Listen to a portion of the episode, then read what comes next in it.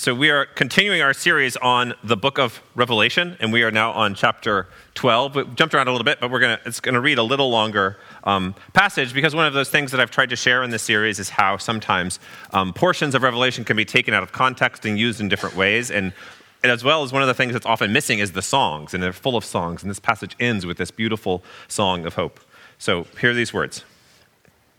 Then a great sign appeared in heaven a woman clothed with the sun, with the moon under her feet, and a crown of 12 stars on her head. And she was pregnant. And she cried out because she was in labor and pain from giving birth. Then another sign appeared in heaven. It was a great fiery red dragon with seven heads and ten horns and seven royal crowns on his head. And his tail swept down a third of heaven's stars and threw them to the earth. And the dragon stood in front of the woman who was about to give birth, so that when she gave birth, he might devour her child. She gave birth to a son, a male child, who is now to rule all the nations with an iron rod. And her child was snatched up to God and his throne. And then the woman fled into the desert, where God had prepared a place for her. There she will be taken care of for 1,260 days. And then there was war in heaven, and Michael and his angels fought the dragon, and the dragon and his angels fought back, and they did not prevail. And there was no longer any place for them in heaven. So the great dragon was thrown down. The old snake, who is called the devil and Satan, the deceiver of the whole world, was thrown to the, the, earth, and his angels were thrown down with him. Then I heard a loud voice in heaven say, Now salvation and power and kingdom of our God and the authority of his Christ have come. The accuser of our brothers and sisters, who accuses them day and night before our God, has been thrown down. This is the word of the Lord. Thanks be to God. Let us pray. May the words of my mouth and the meditations of all our hearts be acceptable in your sight, O Lord, our rock and our Redeemer. Amen. When I was in high school, there was a, a, a cartoon that came out that was kind of geared for boys in high school. Um, I was the target demographic, and it was about, but it was about these four elementary school kids um, in Colorado, and it was this town, a suburb of Denver called South Park, and it's it still runs every once in a while. It's one of those shows where you can't ever find a clip to show on Sunday morning. Um, it's, it's, a little, it's a little raunchy. It's not really, yeah, Sunday morning kind of tastes. But they had this one episode that I, I remember vividly that kind of played off of a, a pay per view, like a wrestling pay per view or a boxing pay per view. And it said, Jesus versus Satan, live on pay per view. And it was the, the showdown of Jesus and Satan. And they were going to have a pay per view about it. And they were going to have gambling about it, all these kinds of things. And they're getting ready to do this. And they have this image of the South Park image of Jesus is this like scrawny, pasty white guy with like, looks like a hippie, looks like a, like a weak, a really weak hippie, not like a tough hippie, like a weak hippie. Um, the one where like the song's about, I love punching hippies. Like that's the, that's the kind of Jesus Jesus looks like in South Park. Um, the devil, on the other hand, is this like, like makes the is so muscular and large, makes the rock look puny, and um, is red, and and he looks like he's going to just like tear Jesus in half. It looks like what you would think like that's what a powerful person looks like. In the actual show. Uh, because of the gambling and the odds that Jesus is getting, Jesus is getting like 6,000 to 1 odds. So the devil bets on Jesus to win and he throws the fight. Um, so he can make money off of the gambling because that's what the, the devil does. But it does present this, this image of how, how power and authority are often portrayed on the earth. The, the powerful one, the strong one, is the one with, with the might who gets his way, who wins in battle, in martial contest the one with the weapons, the one with the money, the one with the authority. This is different, though, than power revealed in the Gospels. The power that is revealed in the Gospels is revealed in weakness. This is the great thing about the Sermon on the Mount when Jesus says to turn the other cheek is to let the other person win because you don't have to win. What is fascinating with these images throughout the scriptures, even like Michael, we see Michael and his angels. That word angels is uh, in Greek is angelos, it's messengers. It's not, it's not um, angelic heavenly forces with swords and, and glittering shields that's often portrayed in this. It's like it's messengers sending the message. Evangelism, the good news, good message, is a word for message. The, there's nobody in the New Testament that's described with overflowing muscles or firepower. There's no Samson in the New Testament. Jesus and Peter aren't complimented for never skipping leg day. That's not the issue thereafter. And it is not, and it's not like victory in battle wasn't seen as this great thing at that time. I mean, a few hundred years before, Judas Maccabeus had rebelled against the Seleucid Greeks and saved the Hebrew people from, from that kind of tyranny. And a lot of people thought that's what they wanted from Jesus. They wanted another Judas Maccabeus, they wanted another King David to give them martial victory so they could feel, not just be free, but feel free, feel like they earned their freedom. This was a time when there was a lot of conflict and a lot of battles. They were currently at this time under the Roman emperor, empire, which had a lot of wars. They fought a lot of wars. And one of the theories about why Rome fought so many wars is that every 20 to 40 years, every generation of men needed to prove themselves. And the place to prove themselves was in battle. So if, if had, it had been about 20 years since another war, the Romans were looking, okay, who can we, who can we prove ourselves against? Over and over again.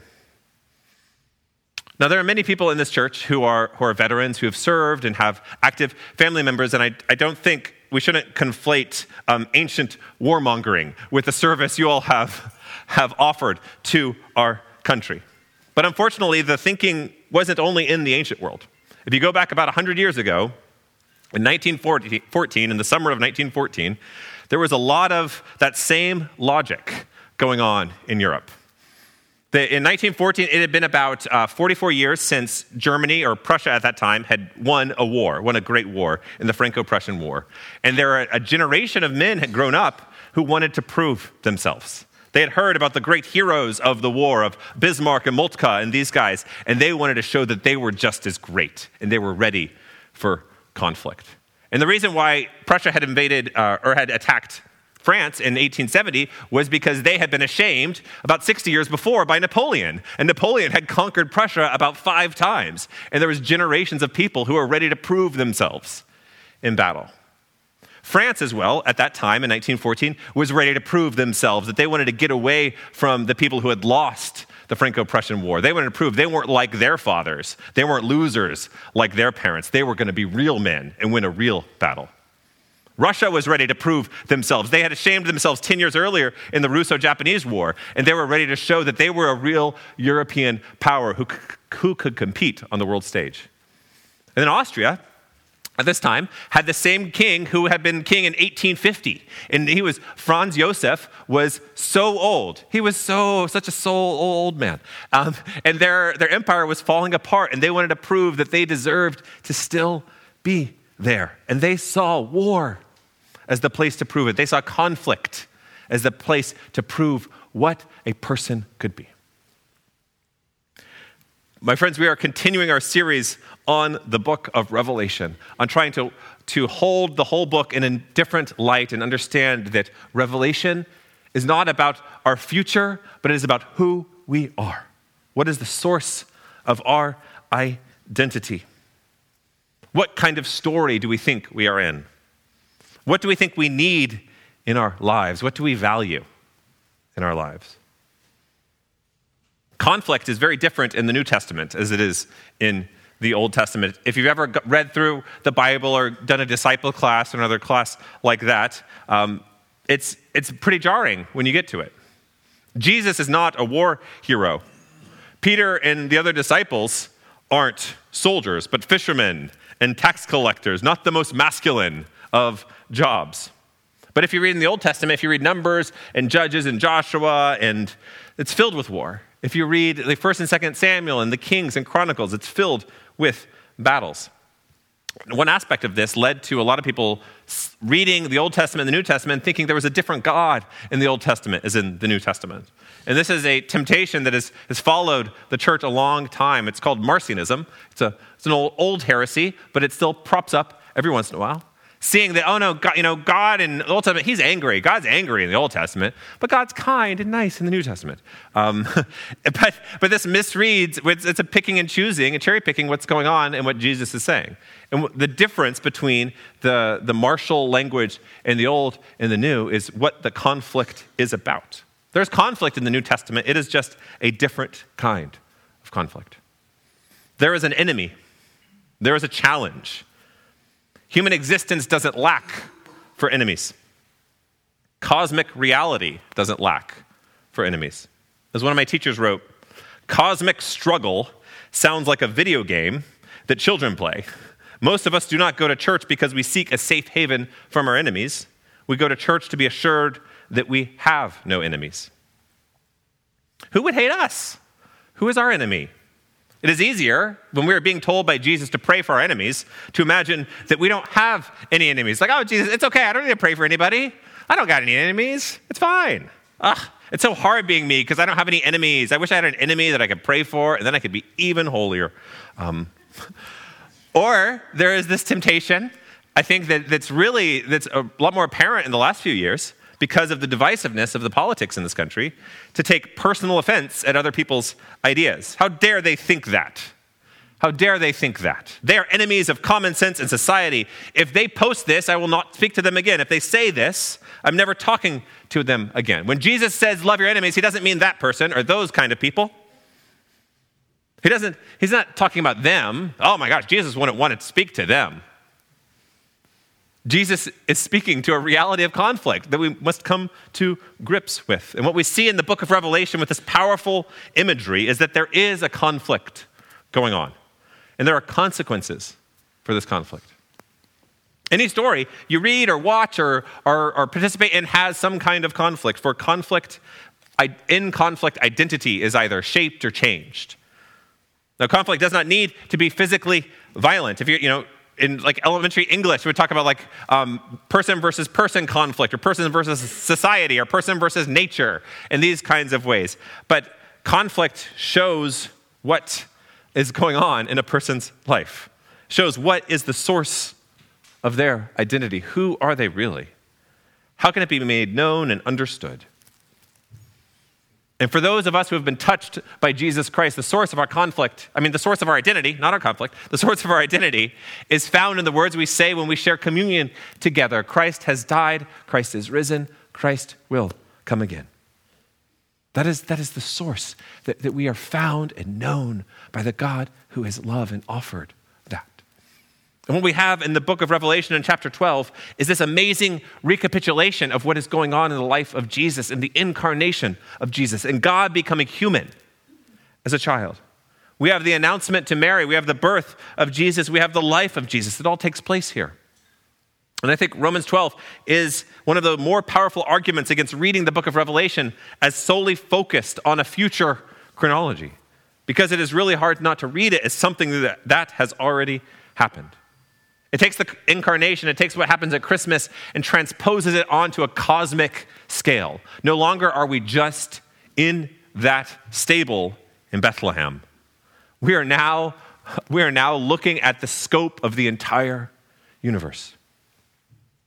And we still have these narratives on top of narratives. We have stories on top of stories. We have a woman crying out. We have seven crowns and diadems. There's a great red dragon sweeping stars from the sky and they flee to the desert. Just like Mary, Joseph, and Jesus flee to Egypt. And a war breaks out in the heavenlies, and Michael appears with his angels, with his messengers. And these powerful images all allude to different scriptures as well. We have the dragon, which alludes to the serpent found in Exodus 7. In Deuteronomy 32, there are allusions to a dragon as well in Job 7. And the one who devours the vulnerable in Jeremiah 51. We see Michael as a prince of the heavens in Daniel 10, as an archangel and a leader of the angels in Jude. And I've already mentioned the woman uh, at the very beginning of chapter 12. I read her as Mary, but there are a few other ways of interpreting her. She is also seen as the people of God. Another reading sees her as the Jewish people, and another reading sees her as the church. We have layer upon layer of images. You cannot separate these images from the context coherently. They're not placed here in a one to one linear relationship with some future timeline. They're illustrations of the power of God. To see them as illustrations instead of chronological predictions does not lessen their power or the power of God. It only lessens the power of false teachers who think they have it all figured out and they don't have to worry about anything else except what their predictions tell of them. And they don't have to heed the warning of Jesus that says, You shall not know the time or the hour. The false teachers who say Revelation is just about us and them, and as long as you're a part of us and not a part of them, you're okay. So stick with the us and stay away from the M, the them. But that is not what is going on here. That is not what is revealed here. The climax of existence, the battle of life over death, is not an us versus them, but it is revealed here. Even though we know the end, there is still drama. We have a spoiler alert in the book of Revelation. We know who has the victory, we know who wins. Life wins over death. In his, in his great poem, Paradise Lost, John Milton uh, wrote about these heavenly conflicts, and it's been kind of interpreted in different ways over time. I, I, I saw that they're going to they might be making a new movie about Paradise Lost, which I think would be a horrible film. Um, it's like a you know it's like a twelve thousand line poem in English. It's not very, anyways, that's a, that's a separate thing, but it's, it's powerful. And, and, if you've ever read it before, if you remember the very beginning of the poem takes place in hell, and it takes place with Lucifer. And it's this conflict, and, and Lucifer is presented in a similar fashion to what's going on in South Park. He's presented as like really strong, really powerful. He's almost presented as a heroic protagonist. And there have been people who've read the poem as if the devil is actually the hero and there's this famous line that people quote from a lot and misunderstand that it's like, I'd rather be a, like a king in hell than a slave in heaven. And people present this as, as like, oh yeah, the devil, he's the one who really has freedom. He gets to do whatever, they, whatever he wants. But this, this is a deep misreading of what's going on because the poem slowly deconstructs evil, deconstructs the devils and the satanic, satanic forms of power and shows how they devolve into nothingness. They eventually just bicker themselves out. All the devils are just constantly in this argument that never goes anywhere. And they just tear themselves apart. And even when Jesus finally confronts the devil in book six of, of the poem, it's not like this, con- this pay per view conflict. Milton says that in, Jesus did not use half his strength. He did not even have to struggle in that confrontation because the heavenly battle is not a fair fight. Jesus and the devil are not on equal footing. The powers of wickedness and the powers of God are not on equal footing. God does not seek balance in this world. The Holy Spirit is not like the Force in Star Wars. It's not just offering and making sure that everybody is on even terms. Dualism is an easy trap to fall into, that, to imagine that good and evil are equal and constantly battling it out, but that is not what is found in the Christian faith. Balance is only found in light.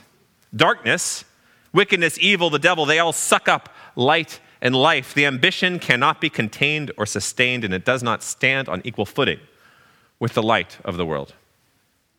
And the book of Revelation is not just about the end of days, but how brokenness, tragedy, disease, these will all come to an end. And we can experience that end today. We can experience it at sharing the table together, at sharing worship together, at sharing communion together. And we experience it with the, we experience it with the concrete practice of loving our enemies. We love our enemies not because we're just so darn good people, but because Christ is victorious. We wish the best for our enemies, not because of how morally awesome we are, but because of how Christ is victorious. Again, we may think that we do not have enemies, but that is only because we are deceiving ourselves. In this world, when we have relations with people, our enemies may not be people who want to destroy us or kill us, it may just be people who want to wish us ill, people who irritate us, people who we don't want to spend any time with. For each of us, there is someone in our life that when we see they're calling us, we don't really want to talk to them. We may decide to, to block that number a little bit. Someone whom we're not going to call back. For each of us, there are people who have done something to us to our detriment, who have hurt us. Now, I'm not saying that Jesus never says or implies this, that the to love our enemies is to stay in systems of abuse, in relationships of abuse. It's, it's something else is going on here. But being able to name that, name who people are to us, is, is a beginning of something new. Now, I want us to go through a little exercise as, as we end today. I want you to take a moment to either close your eyes, or if you never like closing your eyes, you can leave them open. I'm not going to not going to judge. Um, and I want you to, to think a moment and imagine someone in your life whom you love. So just think of that person. You can think of their name or an image or a picture. And then I want you to pray for the best for them, for the best things to happen for them.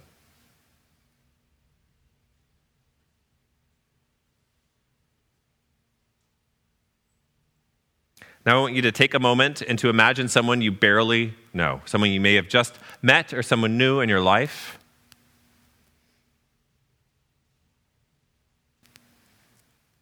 And I want you to pray for the best for them.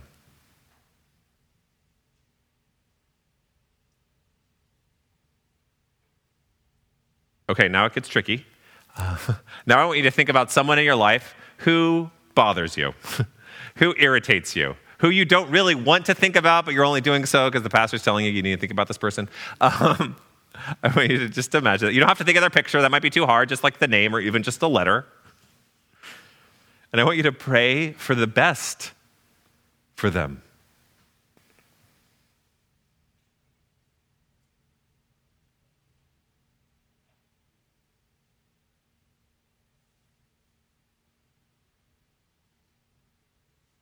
And now this is the hardest one. I want you to think about someone, someone who's your enemy, someone who's hurt you, someone who's wronged you, someone who may just not just be mean to you. And I want you to pray for the best for them.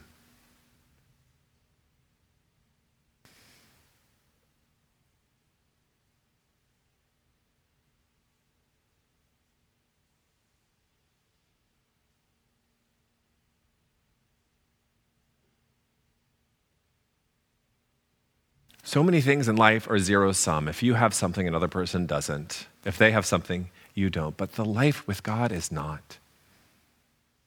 When we when Christians pray for the best for someone, it's not that they get whatever they want in life or they succeed at their job or everything works out for them. It's that love enters their heart. Is that the love of Christ enters their heart? It's the sacrificial love of Christ offered on the cross that that, that is offered to them. And when we pray for people who we may, it may be hard to name our enemies, but people who have hurt us, we open up space in our own heart for God to enter in. We free ourselves by praying for others. We free ourselves by, from, from spite and scorn and other things that degrade us. Christ is victorious. All is possible. Even hardened hearts can be softened by the power of God. We pray for our enemies. We pray for those who despise us, not because we are so awesome, but because God has won the victory. And those despisers of our life will not win. We lift them up to God because of who God is and what God has offered for us. We do not come here as people without enemies. There is conflict in this world. There's brokenness in this world. There's conflict in our lives. We cannot deny it. But our hope is not in the brokenness. Our hope is not in being victorious in all our conflicts or relationships.